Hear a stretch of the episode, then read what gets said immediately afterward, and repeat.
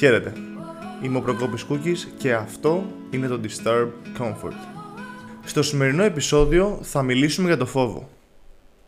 Ας φανταστούμε για μια στιγμή ένα κόσμο χωρίς φόβο. Ένα κόσμο που τα πάντα είναι πιθανά και έχουμε τη δυνατότητα να δοκιμάσουμε οτιδήποτε βάλουμε στο μυαλό μας χωρίς κανένα εμπόδιο και κανένα περιορισμό να μας σταματήσει. Πού θα βρισκόμασταν αν αυτό το σενάριο ήταν αληθινό; Κάποιος μπορεί να πει ότι θα ήμασταν ε, στην κορυφή. Θα είχαμε πετύχει όλα μας τα όνειρα. Θα είχαμε δοκιμάσει και θα είχαμε αποκτήσει εμπειρίες που δεν θα αποκτούσαμε αλλιώς. Και γενικά θα ήμασταν γεμάτοι ενθουσιασμό και αυτοπεποίθηση. Κάποιος άλλος βέβαια μπορεί να πει πως θα είχαμε κινδυνεύσει πολύ περισσότερο, θα είχαμε χτυπήσει συναισθηματικά και σωματικά, καθώς δεν θα υπήρχε τίποτα να μας σταματήσει και να μας προβληματίσει σχετικά με τους κινδύνους που θα έρθουν από μια ενέργειά μας. Και οι δύο απόψεις είναι απόλυτα σωστές και η σωστή απάντηση βρίσκεται κάπου στη μέση. Α πάρουμε όμως τα πράγματα λίγο από την αρχή. Στις πρώτες φορές που συναντηθήκαμε με το φόβο. Αυτό πιθανότατα έγινε από τα πρώτα μας κιόλας παιδικά χρόνια, που στην προσπάθειά μας να ανακαλύψουμε τον κόσμο, δοκιμάζαμε πράγματα και μαθαίναμε τις συνέπειές τους.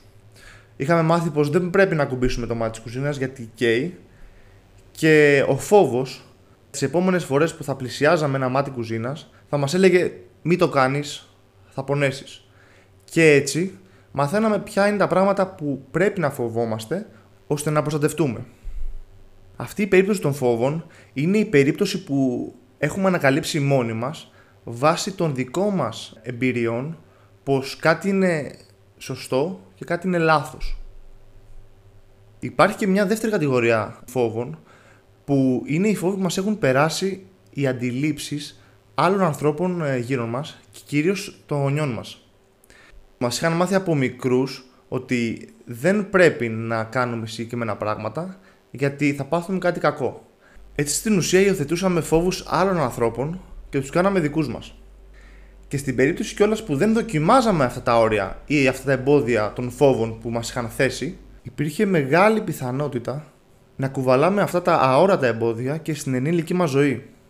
Άραγε, αν δεν έχουμε δοκιμάσει εμείς οι ίδιοι τα όρια μας, πώς είμαστε τόσο σίγουροι ότι αυτά τα όρια είναι αληθινά; Έτσι, η σύγχρονη πραγματικότητα βρίσκει πολλούς ενήλικες να έχουν πλασματικά εμπόδια στο μυαλό τους που δεν τους επιτρέπουν να ζήσουν το 100% της ζωής τους και να εξερευνήσουν τις δυνατότητές τους.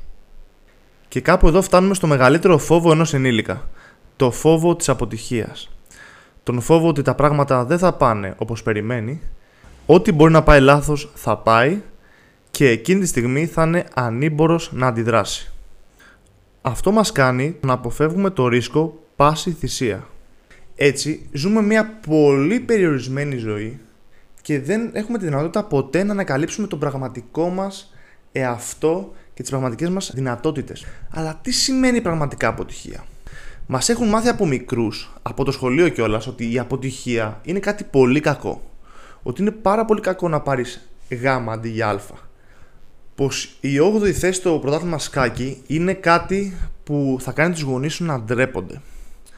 Την αποτυχία την είχαμε συνδέσει με κάτι απίστευτα αρνητικό που αν μας συμβεί θα χάσουμε τη γη κάτω από τα πόδια μας.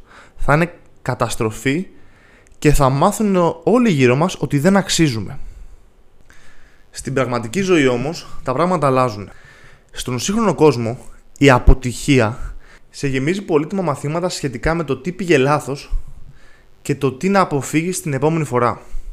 Έτσι, με τον κατάλληλο χειρισμό και το κατάλληλο mindset, δηλαδή τρόπος σκέψης, αν χειριστούμε την αποτυχία σωστά, μάθουμε από αυτή και συνεχίσουμε να προσπαθούμε, κάποια στιγμή η επιτυχία είναι αναπόφευκτη.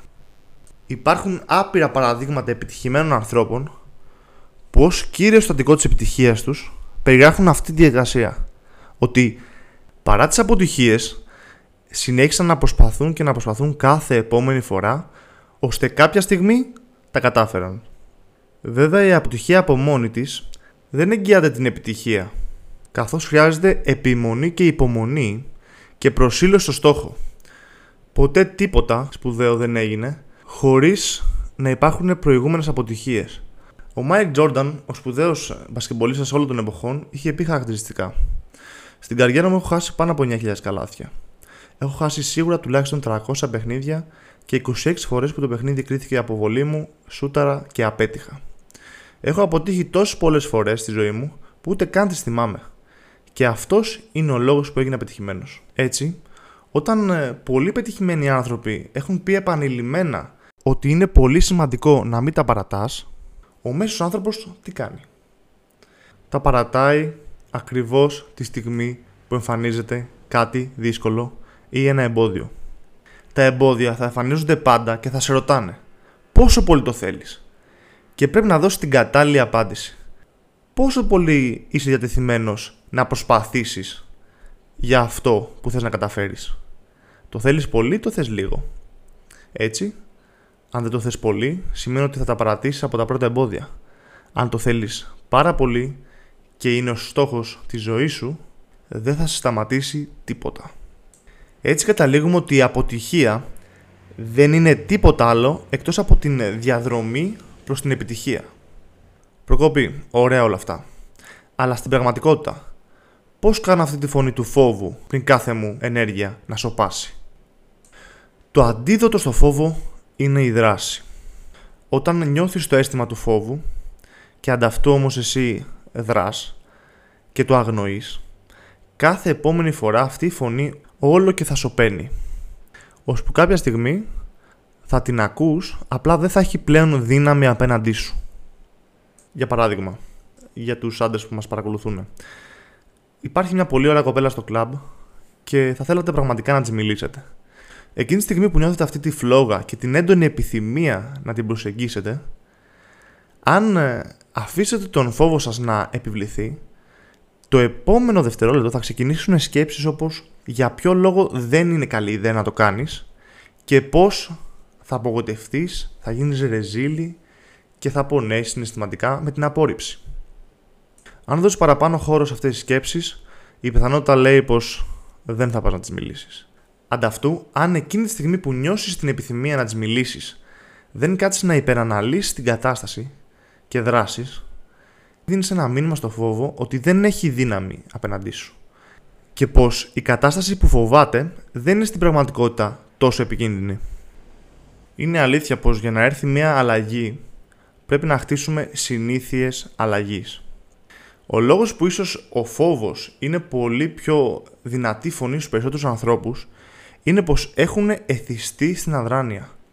Κάθε φορά που ο φόβος τους τους λέει να κάνουν κάτι, αυτοί το κάνουν. Κάθε φορά που ο φόβος τους τους υποτάσσει, υποτάσσονται. Και αυτό είναι εξίσου εθιστικό με τη δράση. Η αδράνεια δηλαδή.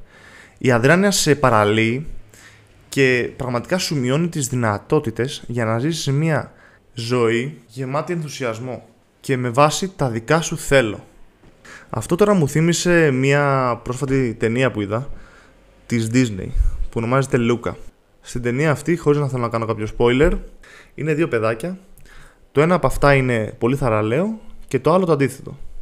Και λέει ένα μικρό μυστικό το θαραλέο στο, στο πιο ντροπαλό και του λέει κάθε φορά που θα πάει ο φόβος να σου επιβληθεί θα ονομάσεις αυτόν τον φόβο καταρχάς Μπρούνο και θα φωνάζεις Silencio Μπρούνο δηλαδή ησυχία Μπρούνο έτσι εύχομαι και σε σένα την επόμενη φορά που θα συναντήσεις τον Μπρούνο να του πεις ησυχία Μπρούνο τώρα μιλάω εγώ και να πράξεις και να κάνεις αυτό που πραγματικά θέλεις.